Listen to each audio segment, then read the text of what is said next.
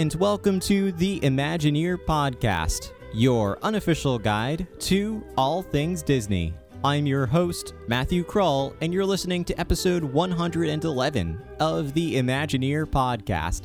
In today's episode, we're going to be talking about a classic attraction found at Disneyland, Walt Disney World, and Tokyo Disneyland, and that is Walt Disney's Enchanted Tiki Room. As the name suggests, Walt Disney was one of the key contributors to this iconic attraction. It's one of those shows I recommend everybody visit at least once uh, if you are planning a trip to Disneyland or Walt Disney World or to Tokyo Disneyland. But it's also one of those attractions that I fondly remember growing up as a kid. My parents would always take me to the Enchanted Tiki Room. It's one that has, I'm sure, everybody knows that famous song in the Tiki Tiki Tiki Room, which we'll talk about in this episode, of course. And it's simply an enjoyable, uh, you know, experience that features what are the original, the first audio animatronics from the Walt Disney Company. So truly a big part of Disney history and still a fun show to this very day. In this episode, we're going to talk about the history and the details of the Enchanted Tiki Room. I'll share some audio clips, including binaural audio of this attraction experience, in case you haven't visited the attraction before or if you're simply missing it to sort of relive the magic of the Enchanted Tiki Room. And I'm also going to share a couple of exclusive interview clips with a couple of the original Imagineers who worked on the Enchanted Tiki Room, and that's thanks to Scott Wolf, who's a friend of the show and who was a previous guest on Imagineer podcast. He was kind enough to share a couple of clips that are never before heard, uh, or at least that he has never released, I should say.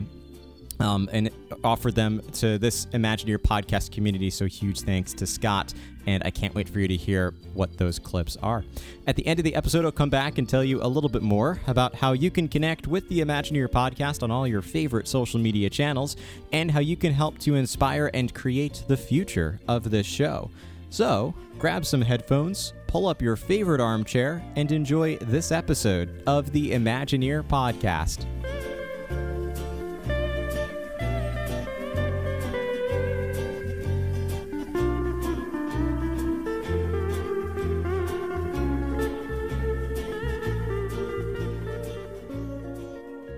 Before we jump in, I just want to give a quick thanks to our sponsor, WDW Magazine. I am not only a subscriber, but also a contributor to this magazine, the premier magazine focused on Walt Disney World. And you can learn more and subscribe by clicking on the link in the podcast description of this episode or by heading to ImagineerPodcast.com and clicking on the link there to take you to WDW Magazine.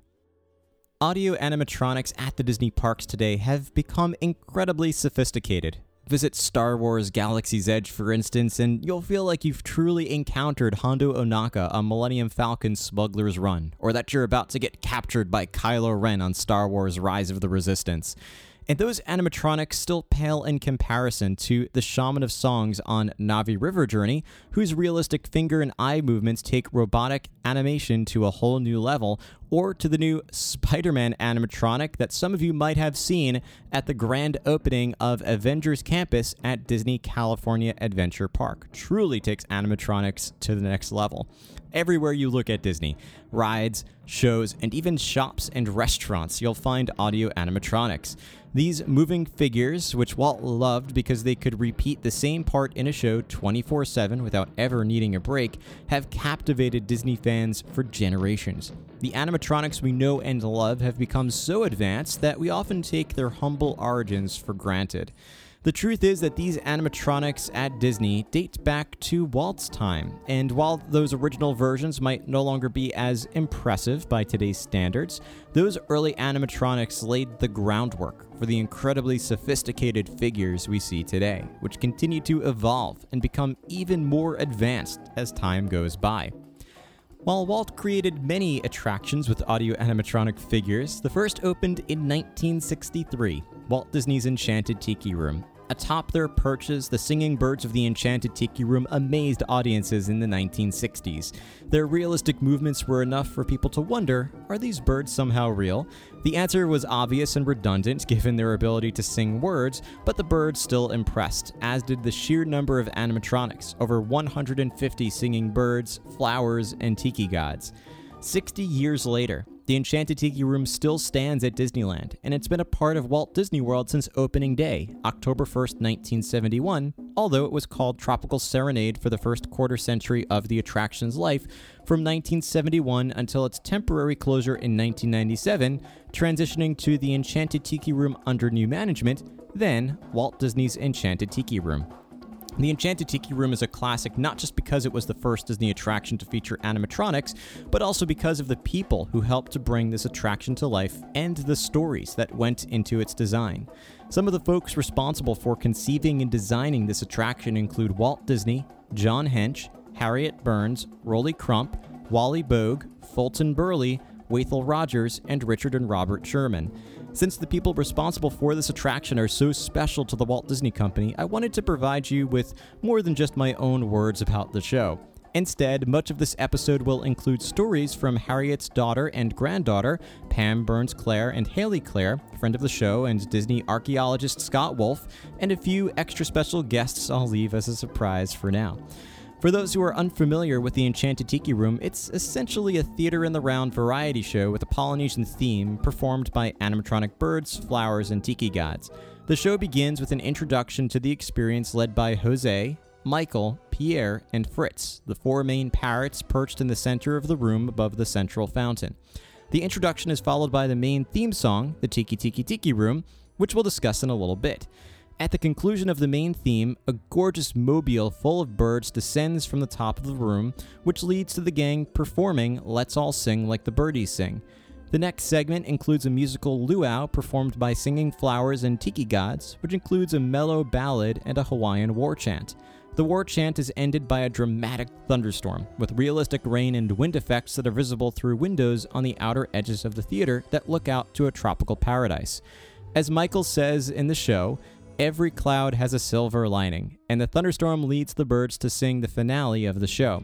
The entire experience lasts just about 10 minutes and is one of the most charming attractions at the park. To understand the Enchanted Tiki Room, we must first understand its origins. According to Rolly Crump's audio- autobiography, It's Kind of a Cute Story, the Enchanted Tiki Room was the evolution of a tea room that Walt wanted on Main Street where people would have some tea and enjoy a show while they ate and drank.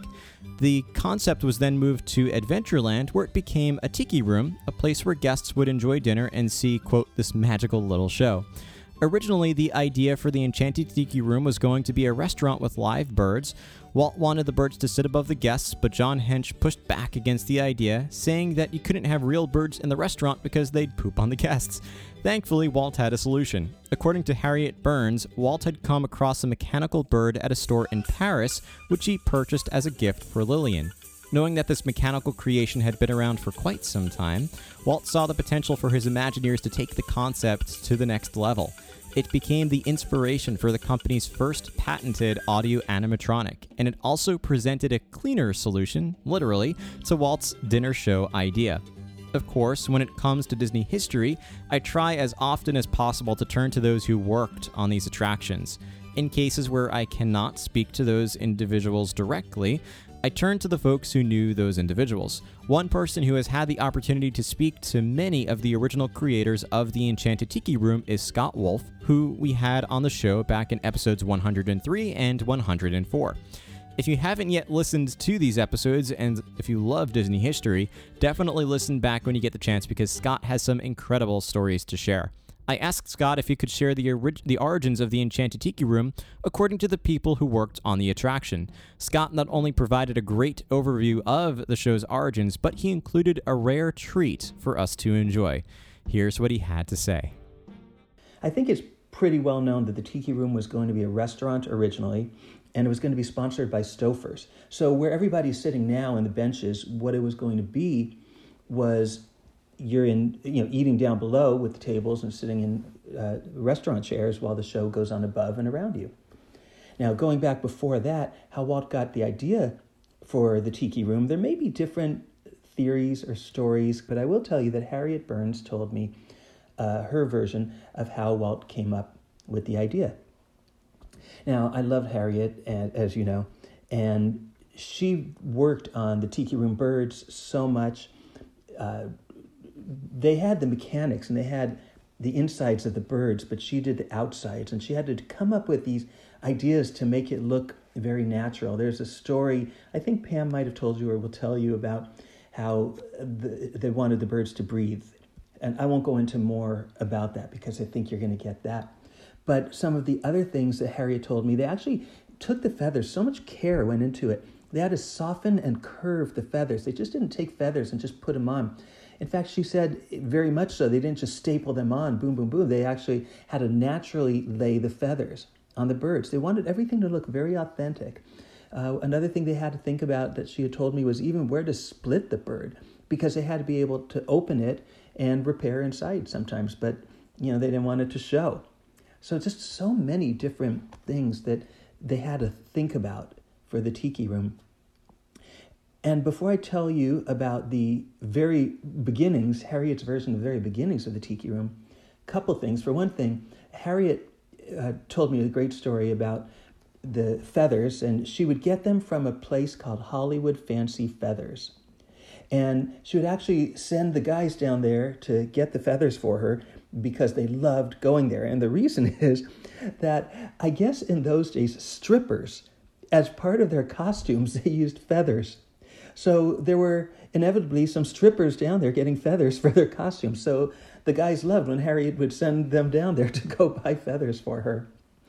That was just one of the great stories from Harriet. She had so many just really neat, fun, you know, unusual stories like that.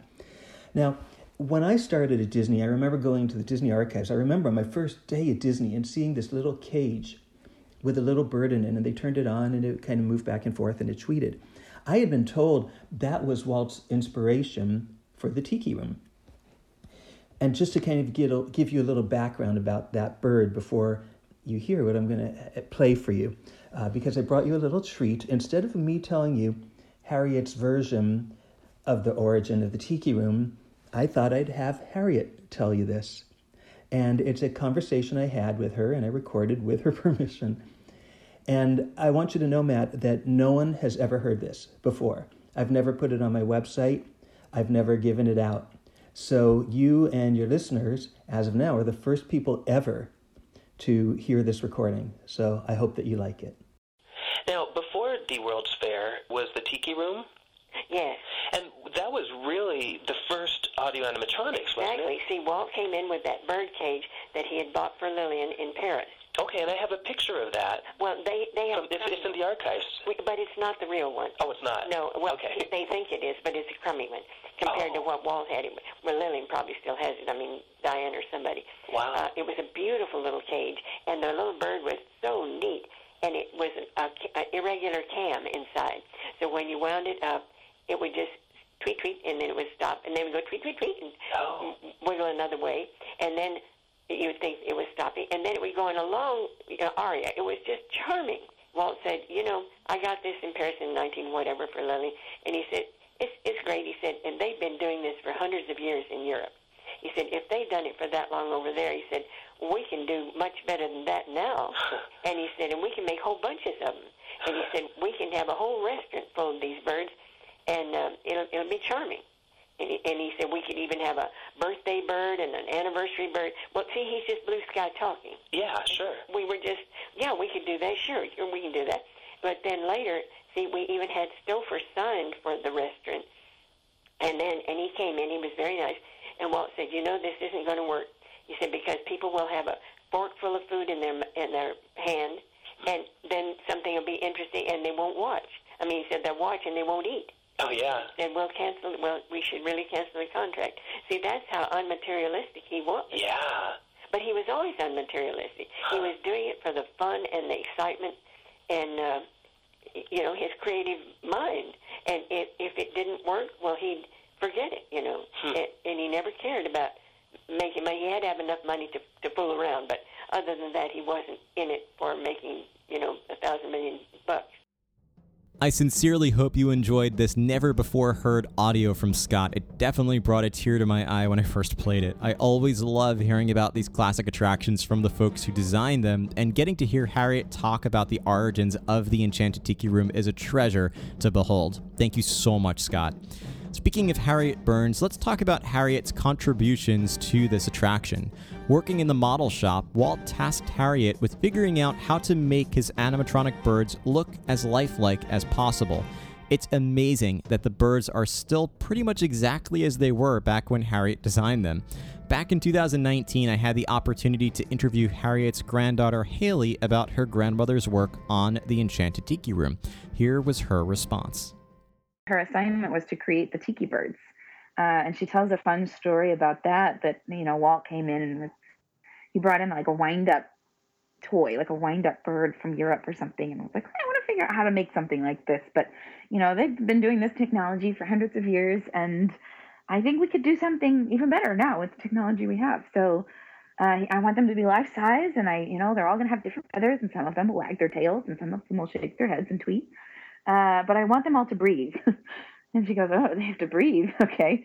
Um, and so it took her a long time to figure out how to uh, create the, you know, this breastplate on these birds so that it could move with the, you know, mechanics inside the bird and, you know, put the feathers on it so that the feathers could expand and contract. And um, she tried probably hundreds of different types of stretchy spandex material and none of it worked quite right because every time it contracted, uh, it would sort of wrinkle or mess up something funny. Um, and she finally was she was talking to Walt, and she she saw him gesturing with his arms, and he always he always wore his favorite uh, blue it was like a blue wool sweater or something, and she said you see it in a lot of the photos in an interview um, of him, but it was sort of a loose fitting sweater, and she, she was looking at him gesturing with his arms and how the sweater the sweater bent with his elbow and then expanded. And she was like, I'm going to try that. That looks like it works, works great. so she, she picked out a bunch of sweater material uh, inspired by Walt's blue sweater. And that's what ended up being um, the material that they used for the tiki birds so that they could breathe. Part of the inspiration for the lifelike movement of the birds not only came from the mechanical bird Walt had purchased, but from a real bird Walt brought to the studio.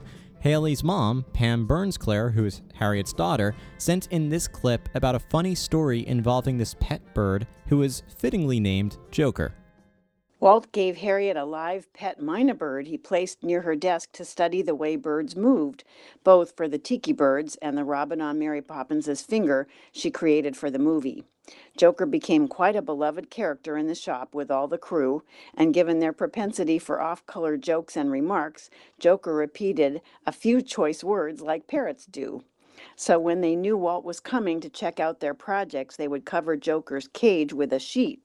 But one time Walt showed up unannounced and Joker uttered a four letter word. Walt laughed and was quite impressed, to their relief.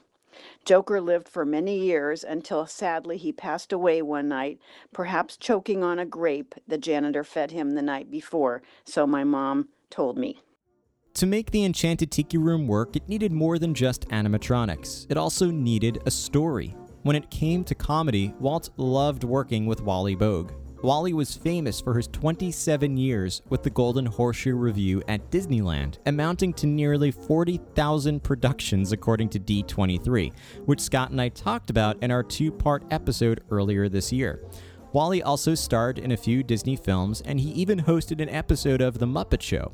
Wally was one of the main script writers for The Enchanted Tiki Room, and he acted as the voice of Jose, one of the four main parrots in the show.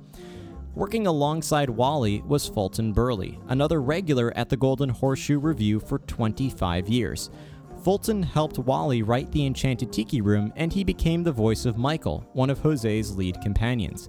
Voicing the other two leaders of the Tiki Room were Ernie Newton, who became the voice of Pierre, and Thurl Ravenscroft, who is the voice of Fritz. Thurl was perhaps the most famous of the four, as he also was the voice of Tony the Tiger and the main vocalist in the iconic Christmas song You're a Mean One, Mr. Grinch. Thurl also appeared in various roles for Disney films, including The Jungle Book and Mary Poppins, and he voiced characters for attractions in The Haunted Mansion, Pirates of the Caribbean, and Splash Mountain. I, of course, asked Scott if he could share some insights about the original script of The Enchanted Tiki Room, and here's what he had to say. I know there were a few people that were involved in the writing of the Tiki Room, but it was largely Wally Boag. Wally Boag was kind of Walt's go to guy for comedy. Walt hired him originally to work on the Golden Horse Revue, my favorite show. It started there eh, right from the beginning, it was there, and it continued until 1986. Wally stayed with the show till 1982, so he was there for a very long time. And Wally did all kinds of emceeing for Walt and all kinds of things, and Walt loved his humor. He even appeared in some of the different movies. You'll see little bits of, Wal- of Wally in some of the films, like uh, The Absent Minded Professor and things. And he actually wrote a lot of the Tiki Room script. What I hadn't heard before was that Fulton Burley also helped to write it. Wally personally told me that Fulton helped write the script. Fulton's uh, dressing room was right, right by Wally because both Wally and Fulton were in the Golden Horseshoe Revue.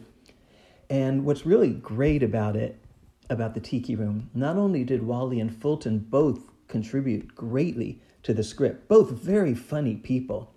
So a lot of those jokes and everything are just right out of Wally and Fulton.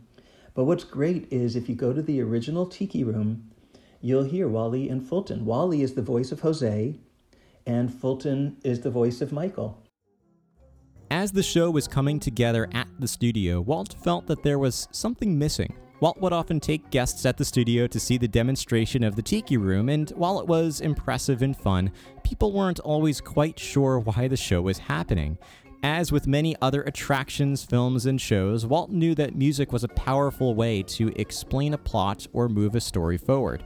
Thankfully, Walt also knew exactly who to turn to a dynamic duo who wrote so many Disney classics the Sherman Brothers. At the D23 Expo in 2013, Richard Sherman performed as part of a concert at the event. There, he shared the humorous story about how the classic song, The Tiki Tiki Tiki Room, came to life. This year happens to be the 50th anniversary of the, the very first song you wrote for Disney.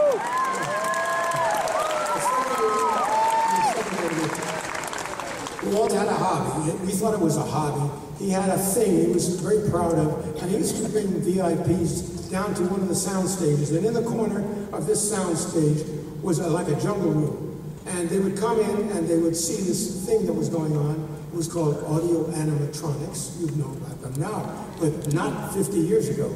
And people would see organs singing and birds, you know, standing on perches singing, and tiki torches going hugga bugga, hugga bugga, and all of a sudden it rain, and they would see this show that they were creating for the Enchanted Tiki Room, and they would say, "It's great, Walt. What the heck is it?" You know, that's what they would say. And so uh, we were called down one day to this room, and we were sitting on bridge chairs. I remember that and uh, the show started, and down came this cascade of birds singing. Let's all sing like the birds sing.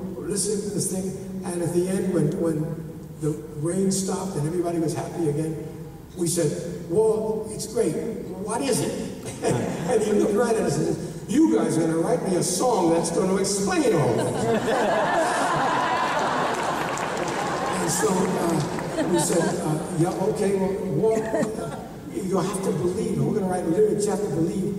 It's too bad you don't have a parrot.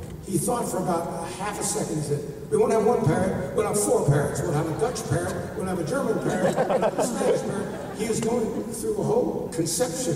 And he said, what kind of a song are you going to write? So we looked around and it was kind of a tropical room. So, well, uh, well a tropical song of uh, calypso. So he said, yes, calypso. And what's it going to be called? Well, Enchanted Tiki Room was a bit of a a nothing title. It's a great, good title for the place, but song title, no. But tiki is a great word, and if you're a songwriter and you hear words like tiki, it's kind of good. And so I remember thinking, tiki, tiki, tiki, tiki, tiki, that's a great sound, tiki, tiki, tiki. Uh, how about we call it the tiki, tiki, tiki room? He says, that's it, when am I going to have the song? I need it. with that, with that, we, we wrote the following song, has been playing now for 50 years. Have we just Oh, they know this song. I'm sure they'll sing along. As you can probably tell, various pieces of the Enchanted Tiki Room were coming to life all at once. It's how so many of the original attractions at Disney came into existence. Walt would have a vision for a ride or show, and he would task various people at his studio to work on different elements of the experience at once. Individual contributors would inspire each other, and the attraction would gradually piece itself together into one cohesive unit. While Harriet, Wally, Fulton, and the Sherman brothers were working on the interior components of the show, Imagineer Rolly Crump was working on the courtyard outside the attraction where guests would wait for the show. In particular, he was producing the show elements and tikis for the pre show. In my Imagineer podcast interview with Rolly Crump, which you can find in episode 90, I asked Rolly about his contribution to the Enchanted Tiki Room, which began when the idea for the show was still a restaurant. Here's what he had to say. Well, again, you have to look back on all this. when Walt asked you to do something, although you've never done it before in your entire life, I was never scared. I just thought, whatever he asked me to do, I'll do and I would just do whatever he asked. And, and so I think that was the exciting part because you never knew what he was going to ask you to do.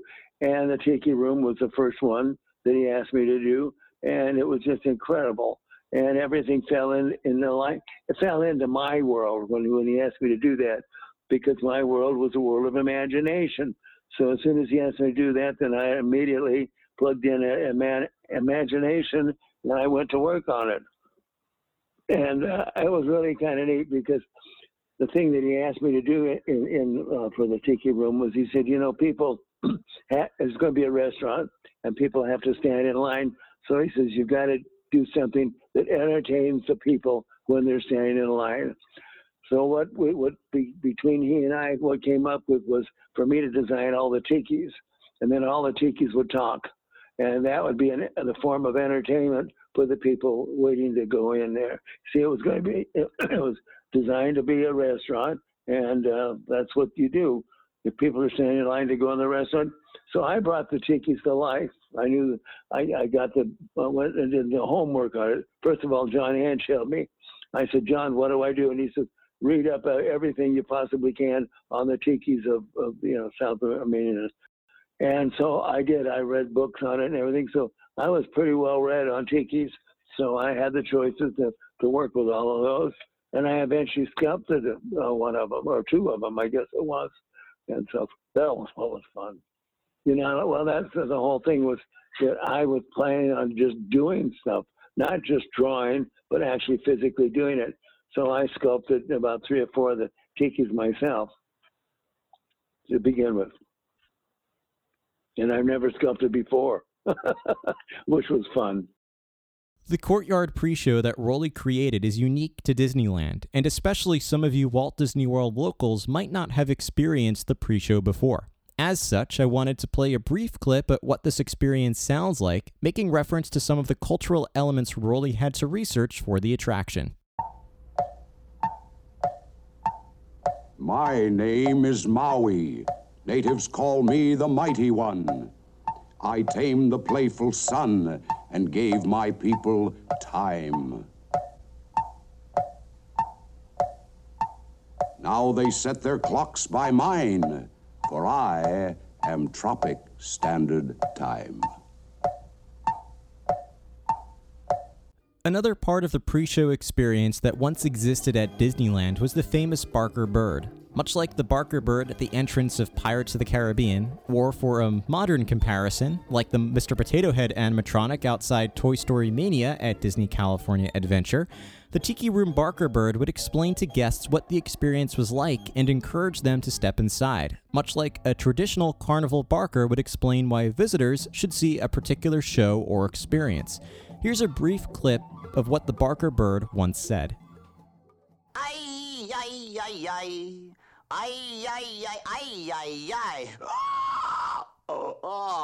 Buenos dias. Buenos dias and caramba.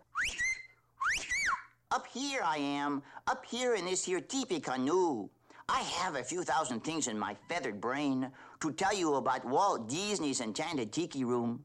First of all, right here below me, like underneath, wake up down there. Right here below me is the Magic Garden. This is where you can sit down on your tail feathers and rest the rest of you. And then you go inside. See, inside to Walt Disney's Enchanted Tiki Room.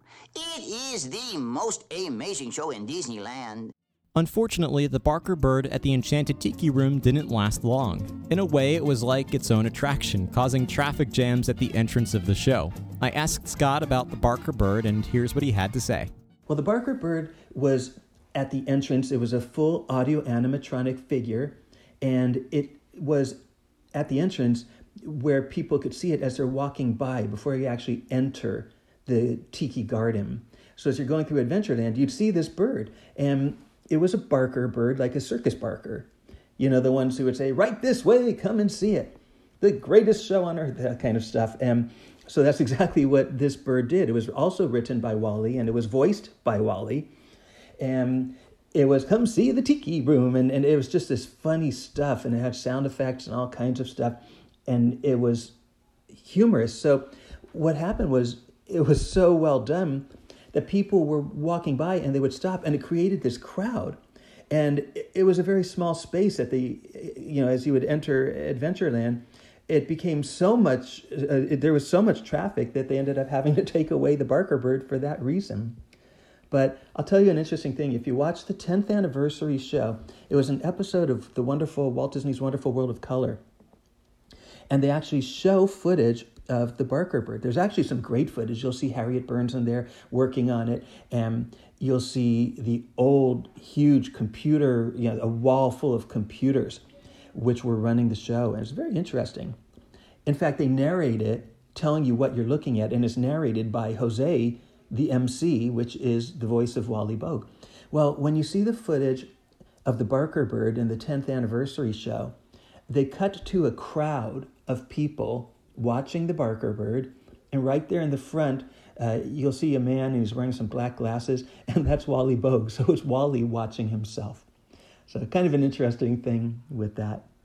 One final contributor worth mentioning was Orlando Ferrante, who was responsible for planning and coordinating shows at Disneyland. Scott had some great information to share about Orlando, and he had also included another never before heard interview with Orlando, both of which I'd love to play for you now.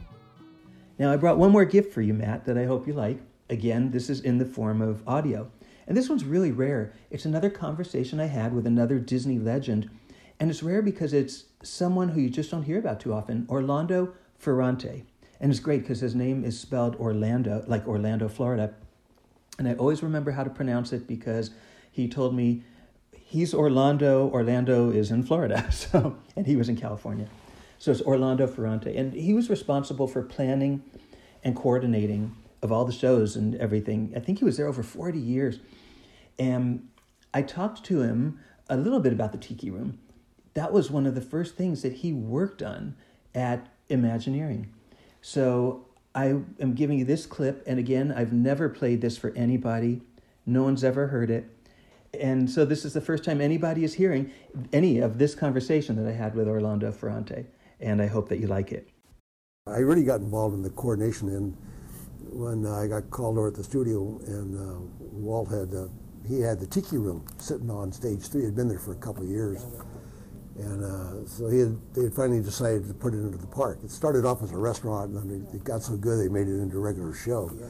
So uh, that was the first job I ever really did, and that was coordinating the move from the Disneyland, or from uh, you know, stage three down to Disneyland to get everything installed. And, wow. and that's how I got to you know get to know people, and and um, it uh, it was just a lot of fun. Yeah, that's a fascinating thing to think of ta- taking it from the studio and bringing it to the park. When it was at the studio on a soundstage, was it full scale? I mean, oh no, it was in, full scale. So it's oh, like yeah. walking in a tiki. Oh yeah, wow. exactly. It all it, everything all set up. And well, you had done the job as far as yeah. Uh, well, they were, you know had to get the facility ready down there, and then they had to get all the, uh, and then there was a big pre-show out in front of the garden area. That was all. They, they didn't have that at the studio, so that all that all had to be developed. But that was that was my first real job really to you know to get involved with the with all the talent here at, uh, at, at, that time WED Enterprises on the stuff. In addition to Disneyland and Walt Disney World's versions, the Enchanted Tiki Room exists at Tokyo Disneyland. It opened with the park on April 15, 1983, and remained in its original form until 1999. The show's 1999 refurbishment turned it into the Enchanted Tiki Room, now playing Get the Fever. This version of the show only lasted until 2008 when it was replaced with another version, this time presented by Stitch. Just as it sounds, the show now features Stitch in animatronic form, and it's now the only version of the three to not include the famous Sherman Brothers song. I asked Scott about the Tokyo version of the attraction, as well as some of the other changes the show has seen around the world, and he offered some great insights and some hilarious stories about translating the show to Japanese. You know, I love the Tiki Room, and one of the neat things that I've got to do is see every version of the Tiki Room. So there was the original version, and I loved it growing up. That was the one that was in Disneyland. It's shortened a little bit right now in Disneyland, not too much, but they did take out a classical music piece where there was no singing. They just kind of whistled and everything to the music, and then you would watch the Enchanted Fountain in the middle, which was very special and unique, you know, technologically back in the 60s and the 70s with the kind of glass coming up so it looked like the fountain was kind of growing. You didn't realize that it was really just this glass coming up. Uh, but that number was taken out and shortened the show. Audiences change, and you know, really, these types of musical shows are just not as popular, I guess, as they would have been in the '60s. But uh, the the next show was the, and that was in Walt Disney World, as well. And then they had the under new management in Florida. um, not my favorite show. That was finally replaced with a newer version in Florida which is really the original but cut down quite a bit. I think it works really great in Florida now. It's just a little bit quicker for today's audiences, but it's still the original voices and all of that. The Under New Management show, if anyone doesn't know, it had a couple new audio animatronics, Zazu and Iago from Aladdin. Uh, Zazu um, was from The Lion King, Iago from Aladdin. And it just was kind of a different show. What was unique about it, or was what I liked, was they did bring back three of the voices. Wally, Fulton, and Thurl reunited to do the under new management, and it was Corey Burton who replaced Ernie Newton, and because Ernie Newton had passed away by that point. And then there were a few other versions. Uh, there was the Tokyo Disneyland version, and I love that one. That was very much like the original Disneyland version, but it was in Japanese a funny thing with that is when they translated it, they brought Wally back to help write for the Japanese version. And the way it worked, X Atencio also told me they did this with Pirates, but what they would do is they would write the show, they would translate it, I should say, to Japanese. Then they would have it translated back to English and send it over. So now you want to make sure that the Japanese translation is correct. So by doing it that way, having it now translated back to English from the Japanese translation, it lets, lets you hear if things are all said correctly. X Atencio had told me with Pirates of the Caribbean, it was supposed to be de- Dead Men Tell No Tales, and they were trying to translate it. And it came back, there's no mouth on a dead person. so that's why, which didn't make any sense, and that's why they would have it translated back into English. And Wally remembers the translation, and they sent it back to him, and it said, uh, after it thundered, and, and they say in the English version, the gods have been angered by all the celebrating. Uh, it was at that point that in this Japanese translation, it said, cover your belly button. And Wally had no idea. He thought it was a bad translation, but it actually turned out to be a Japanese superstition that when it thunders, they say, cover your belly button. You're supposed to cover your belly button. Uh, but I, I enjoyed seeing that show uh, my own personal note uh, on that is that I they have a part just like we have in California where they say everybody sing along to let's all sing like the birdies sing and I, they sing it in Japanese. So I actually learned that song in Japanese. So when I went to Japan the first time and I saw that show, I could actually sing along because I love sing alongs. I think we all need more sing alongs. Uh, then the next time I saw the Tokyo version of the Tiki Room. It was much shorter. It was called Get the Fever. And it was the first time that one of the four MCs was now female. They redressed them and they gave them different names. One of them, I think, was Danno, which I believe was a character in Hawaii Five O. And Lava was this female parrot, macaw, I guess. So I loved that. I loved seeing that. If it was in Disneyland, I don't know that I would have loved it because I just am so partial to the original Tiki Room show. But it was really fun in Japan. It was cool, you know, seeing that. And then the last time I went, it was Stitch, and it's uh, a Tiki Room. I think it it is classy. I don't think they're making fun of the Tiki Room or anything. um, it's kind of cool because what they do is they give you this device where uh, before you enter the show, or if, if you don't speak Japanese, they give you this device that hangs around your neck and it's all synchronized and you actually look down at the device and you read along and it's the, the subtitles or closed captions or whatever you call it so you can know what's going on. So Stitch is there and he kind of takes over and wreaks havoc. And uh, it's really neat. They have a beautiful audio animatronic of Stitch in the middle where the fountain is here in California's version. Uh, Stitch comes up, and I really like it because it looks really, really good. So that's the other Tiki Room and a few other uh, kind of thoughts about some of the other Tiki Room shows around the world. Many of you on the East Coast might recall the Enchanted Tiki Room under new management version that Scott referred to in his last clip. This version of the attraction replaced the original Tropical Serenade at Walt Disney World opening in 1998. The new version was an attempt to increase the relevance of the show with young audiences, and the story called for Iago and Zazu, the famous characters from Aladdin and The Lion King, to take over the Enchanted Tiki Room as the new owners. While Zazu attempts to take a somewhat sensible approach to his new responsibilities, Iago takes his stardom a bit too far, which angers the Tiki gods and helps Iago realize that perhaps he should pay a little more respect to the original owners. This version of the attraction was officially closed in early 2011 and reopened later that year as Walt Disney's Enchanted Tiki Room, reinstating the original show in a slightly shorter form. While the under new management story wasn't the most beloved version of the attraction, one good piece did come out of it. If you've been to Trader Sam's Grog Grotto at Disney's Polynesian Resort and have ordered the Uh-Oa, you might recall the mischievous tiki god figure that takes part in the show when you receive your drink. The tiki god figure in Trader Sam's is actually Uh-Oa, the tiki goddess of disaster, who was a lifelike animatronic that appeared in the Enchanted Tiki Room under new management and was voiced by Armelia McQueen. Here's a brief clip from the attraction when Uh-Oa appears. What was that?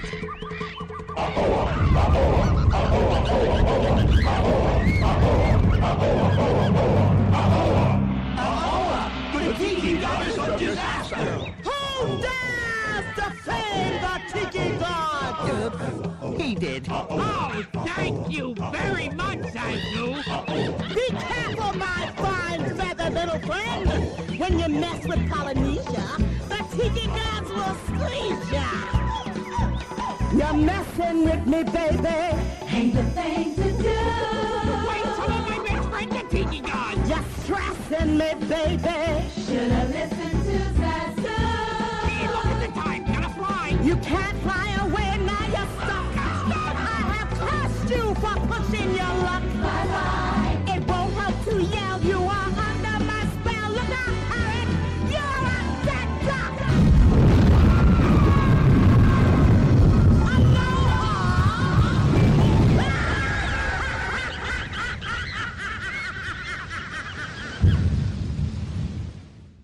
Again, this might not have been the most beloved version of the Enchanted Tiki Room, but the fact that we did get uh, Oa out of it and that we can now find this Tiki goddess over at Trader Sam's at the Polynesian Resort is probably one of the best things that came out of this uh, now extinct attraction.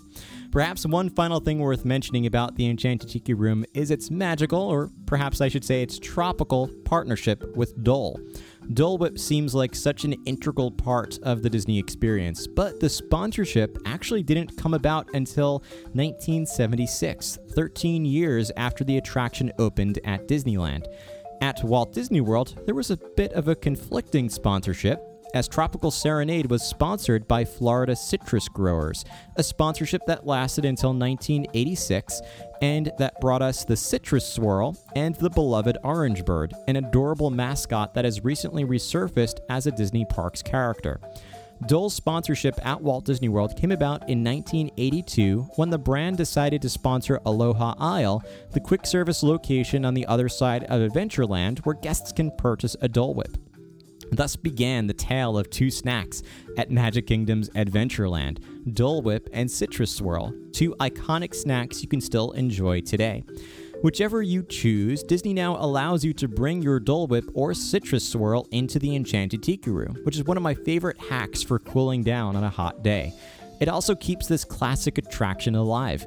My recommendation to everyone listening the next time you purchase one of these refreshing snacks, don't, don't just enjoy it on a random park bench. Instead, take your snack inside the Enchanted Tiki Room as long as Disney continues to allow it. If not for this Walt Disney classic, Dole Whip and Citrus Swirl might never have become a part of the Disney experience. So to me, there's no better way to honor this legacy. With so much history and nostalgia, it's easy to see why the Enchanted Tiki Room remains one of the most iconic shows at the Disney parks, one of Walt's own ideas and the first attraction to bring us audio animatronics. While the show has seen some changes over the years and still stands the possibility of being updated or replaced someday, I'm so happy to see this classic attraction alive and well, in one version or another, at three locations around the world. It's one of those iconic shows that has been treasured for generations, and one that I will continue to enjoy on just about every trip to the parks as long as it exists. At this point, I'd love to take you with me for a ride through Walt Disney's Enchanted Tiki Room at the Magic Kingdom, thanks to the magic of binaural 360 degree audio. Like with other binaural recordings, I encourage you to listen with headphones or earbuds to get the most realistic audio experience, which will transport you right back to Walt Disney World. If you have a Dole Whip or Citrus Swirl handy, uh, or at least a pineapple or orange refreshment of some kind, definitely get one in hand to amplify your senses and really take you back to the parks. In either case, I encourage you to sit back, relax, and enjoy Walt Disney's Enchanted Tiki Room.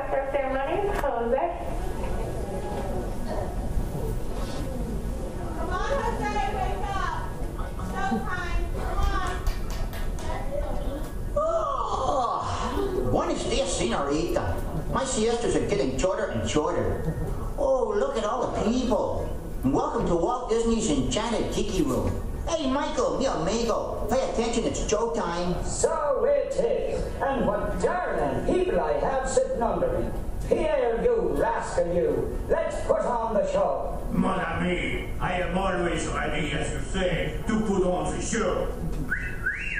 Oh, pardon, madame. That reserve is for my good friend Fritz. Ach, to lieber, I almost fell out of my upper perch.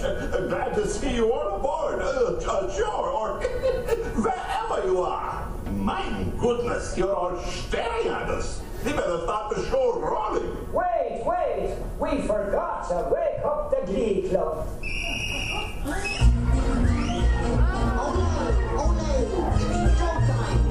in.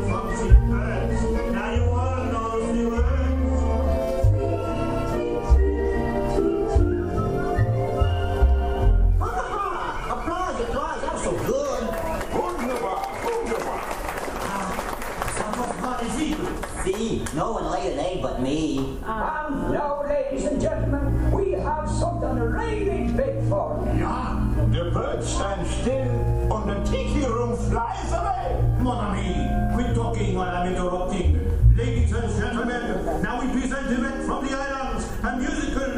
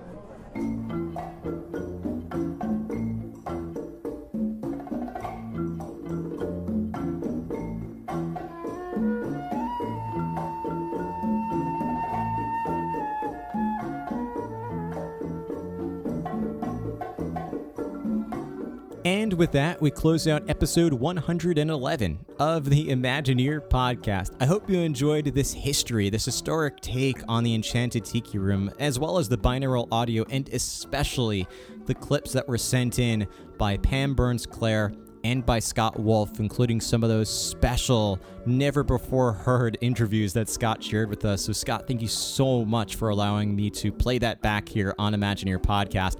And of course, thanks to our previous guests, Haley Clare and Rolly Crump, for their contributions to the show, as well as I, of course, inserted uh, some clips from those podcast episodes. If you're interested in hearing more, I, of course, encourage you to go back to the archives here at Imagineer Podcast and take a listen to those interviews, those full interview discussions with Rolly Crump and with Haley Clare about her grandmother, Harriet Burns.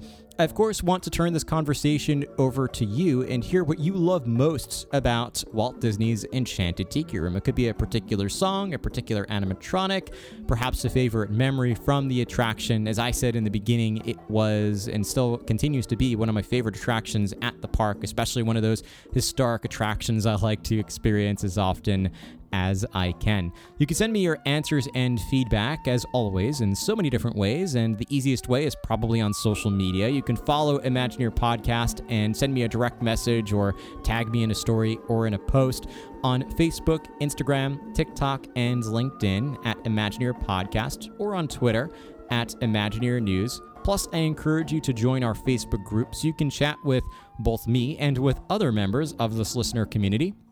Our Facebook group is called The Imagination, also called the Imagineer Podcast Disney Fan Community. And you can find all of those resources linked from our website, which is imagineerpodcast.com. You can also reach out to me directly by sending me an email at matt at imagineerpodcast.com.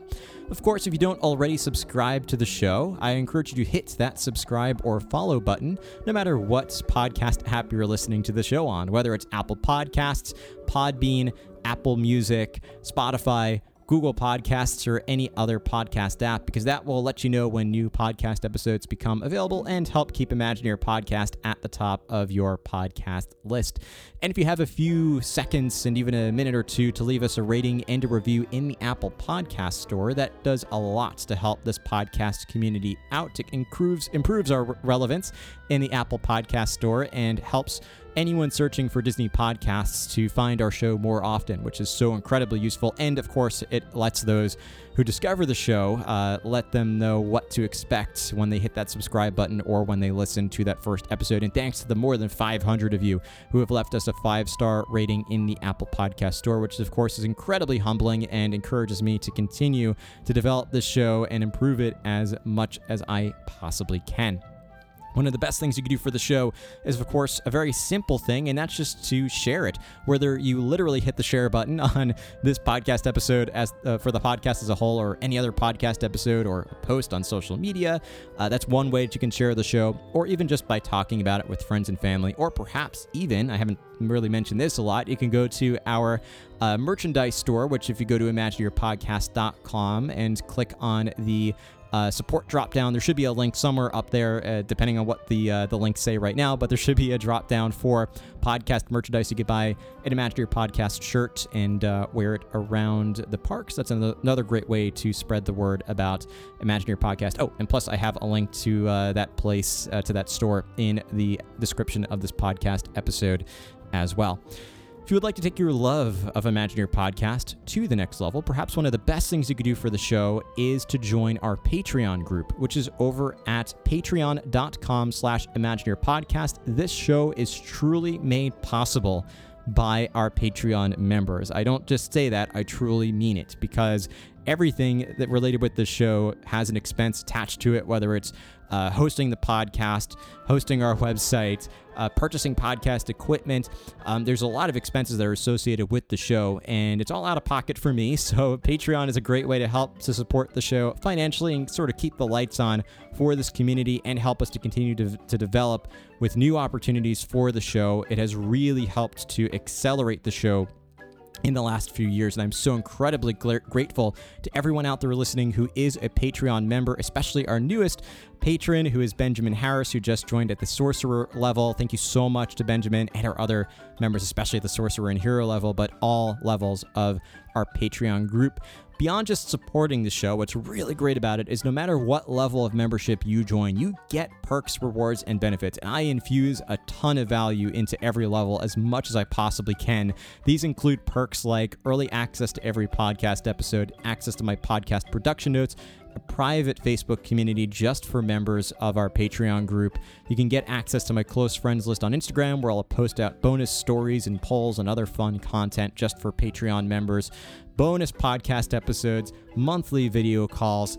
There's a ton that you can unlock, and you can learn all about the current benefits, which are subject to change depending on when you're listening to the show, by heading again to patreon.com slash Imagineer Podcast. I also have a link in the description of this podcast episode, or, and also at ImagineerPodcast.com. Again, thank you so much to our Patreon members. I cannot express enough how much your support really makes a difference in this community. I also would encourage you to check out our partners, of course, to take a look at The Kingdom Insider over at thekingdominsider.com and The Kingdom Insider on all social media channels, in case you're interested in the latest Disney news and uh, what's to come in the future, including how to bring the magic of Disney into your own home. I love that the style that The Kingdom Insider presents to the public, and they do everything with such a great level of accuracy and they do their best not to just spread rumors about what's to come, but really just talk more about what Disney has announced, which is something I truly appreciate Um, and if it is a rumor, they're very clear about stating that it is a rumor and it's something that maybe was being discussed that they might have heard, but they're always very clear about what's factual and what's not, which I truly appreciate that level of commitment to their audience and is why I'm proud to partner with the Kingdom Insider. And the next time you're ready to book a trip to Walt Disney World, Disneyland, Disney Cruise Line, Aulani, Adventures by Disney, or any other Disney destination for that matter, definitely take a look at our travel partner, Mickey Vacations by Academy Travel. They are a diamond earmarked industry that is literally the highest level of distinction that Disney awards travel agencies, which is a great level, a significant level of recognition from Disney themselves. Uh, because Academy Travel does such a great job of providing an exceptional level of service to their customers and to uh, anyone who's looking to book a vacation to any of these destinations. They can help to alleviate a lot of the stress uh, that comes with booking a Disney vacation, especially if it's been your first time back in a while, or if it's your first time at all, or if you're just looking for support, might not have that much time on your hands. They can work within your budget and can even make you aware of existing discounts that might apply to you so they can even help to save you money. And the best thing about all of this is that it is literally no additional charge to you, which is such a great benefit of working with a travel agent, especially of working with our agency uh, or a partner agency, I should say, Academy Travel. You can request a free quote from them by clicking on the travel links in the description of this podcast episode or heading to ImagineerPodcast.com. If you click on that travel drop down that appears at the top of the page, that will take you to a bunch of links. If you click on one of those destinations, Walt Disney World, Disneyland, Disney Cruise Line, whatever destination applies, it'll take you right to the form to fill out. You just fill it out, it takes about a minute or two to input your information, what you're looking for on your next Disney vacation, and they will get back to you as soon as possible with a free quote for your next Disney vacation and some more details about how they can help to plan and again alleviate some of that stress of planning your next Disney vacation. Last but not least, I want to encourage you, as always, to go after your hopes, your dreams, your goals, whatever those might be, to do whatever possible to make your life as amazing and happy and accomplished as you can possibly make it.